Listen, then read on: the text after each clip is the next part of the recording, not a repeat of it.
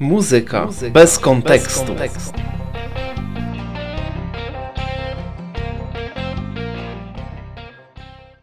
Cześć. Ostatni raz naszą podróż skończyliśmy w Mississippi, gdzie razem z Robertem Johnsonem zawędrowaliśmy na to słynne diabelskie skrzyżowanie. Dzisiaj y, będziemy podróżować między Filadelfią i Nowym Jorkiem. Powiemy sobie trochę o istocie idei protest songów, no i przyjrzymy się bliżej y, historii tego jednego z najsłynniejszych, a na pewno pionierskiego protest songu. Y, bo te protest songi były w historii muzyki od zawsze. My oczywiście kojarzymy na pewno bardziej y, piosenki Dylana, czy chociażby Rolling Stonesów i Street Fighting Man, którą Mick Jagger nagrał jak widział protestujących brytyjskich robotników.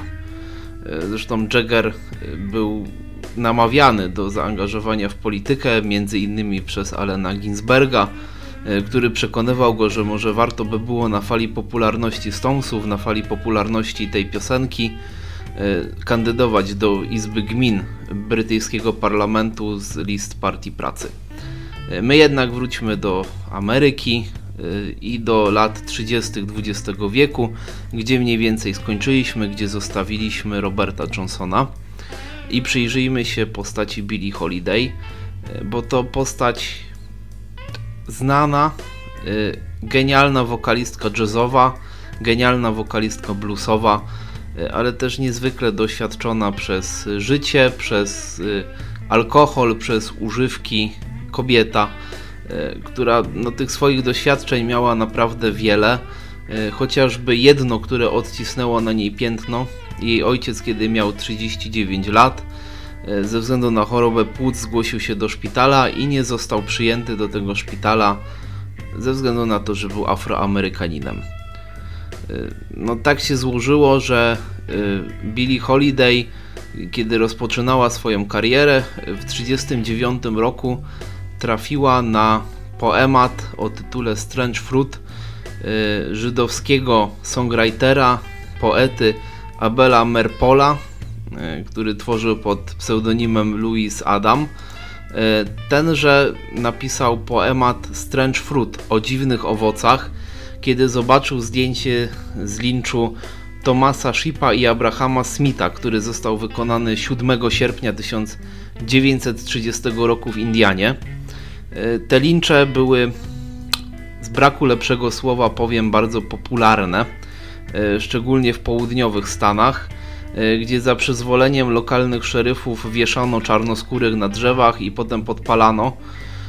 Stąd też poemat Strange Fruit o dziwnych owocach, które wisiały na drzewie i które, no, co literalnie jest powiedziane w tym poemacie, roznosiły wokół siebie niepiękny zapach kwiatów, E, nie piękną woń, która była dokoła, tylko właśnie y, zapach spopielonych, osmolonych ciał.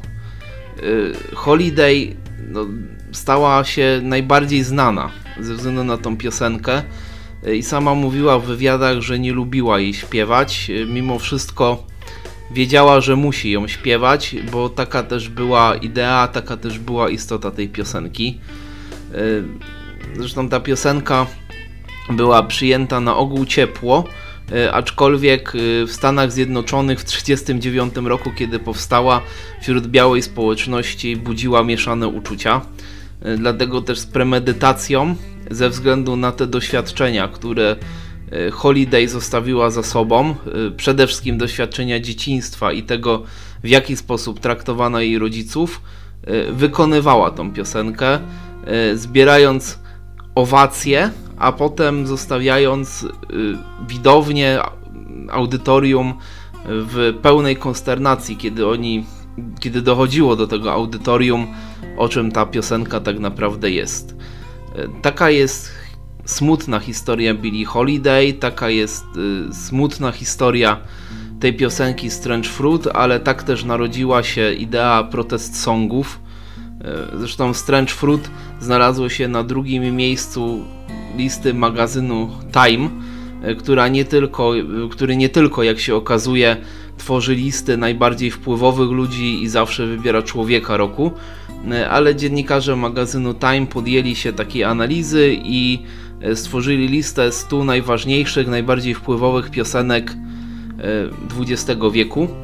Strange Fruit zajęło drugie miejsce na tej liście i to pokazuje, jak to ważna piosenka w historii muzyki y, i jak ważny kontekst y, społeczny y, nadała no, temu, co nazywano linczowaniu Afroamerykanów, jak też ważna się stała w debacie politycznej, w debacie publicznej i w debacie społecznej i stała się kolejnym wentylem i wytrychem bezpieczeństwa y, dla Afroamerykanów, którzy no, musieli w jakiś sposób, właśnie najczęściej przez muzykę, wyrażać y, no, to, co czują, y, to w jakiej się sytuacji znajdują, szczególnie w Stanach Zjednoczonych dwudziestolecia międzywojennego.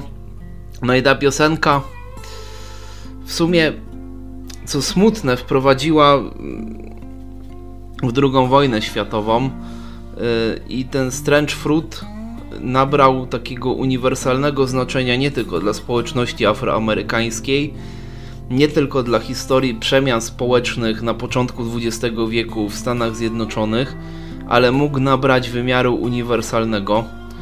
Y, w końcu został napisany przez y, poetę pochodzenia żydowskiego, i właśnie więcej takich dziwnych owoców, może już nie powieszonych na drzewach, może już nie osmolonych, y, wydała z siebie druga wojna światowa, szczególnie w Europie.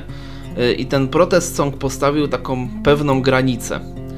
Y, ja pamiętam z własnego doświadczenia, jeden z moich profesorów, jeden z moich mentorów miał powieszone zdjęcie rampy w obozie Birkenau w Brzezińce i za każdym razem, kiedy się tam do niego wchodziło, to mówił, że to jest, panie kolego, granica kultury europejskiej. Tutaj właśnie kultura europejska wytyczyła swoją granicę yy, i tak właśnie jest, że ta piosenka też leży u tej granicy, yy, granicy tego, co można zrobić z człowiekiem, w jaki sposób można potraktować jego człowieczeństwo, a przede wszystkim ludzkie ciało i dlatego stała się tak ważną piosenką w dziejach muzyki.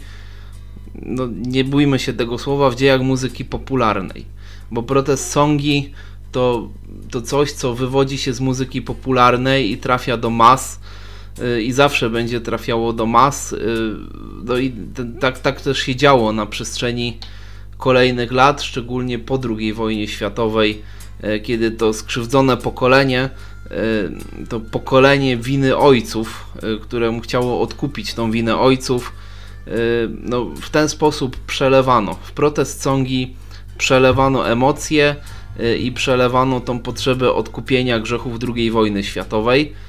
A u początku tego wszystkiego stała właśnie Billie Holiday ze swoją osobistą historią, ale to jest też tak, że właśnie historia y, osobista, historie osobiste wielu ludzi, ich dramaty, y, ich życie, y, ich przypadki i sploty składają się w jedną dużą historię. My co prawda uczymy się tylko o tych wielkich i ci wielcy nadają kontekst tej historii, ci znani nadają kontekst tej historii. Ale historia tak naprawdę i tak ją warto by było potraktować również w kontekście szukania kontekstów muzyki e, i tego, czego, czemu ona ten kontekst nadawała, albo też co jej nadało ten kontekst, tych osobistych dramatów, osobistych przeżyć i tych składowych, e, na które podzieliła się ta wielka historia, mówiąc kolokwialnie, pisana przez wielkie H. Tymczasem za podróż do Filadelfii, do Nowego Jorku, do Indiany, do Stanów Zjednoczonych lat 30. Wam serdecznie dziękuję, a następnym razem widzimy się w wietrznym mieście w Chicago. Muzyka, Muzyka bez, kontekstu. bez kontekstu.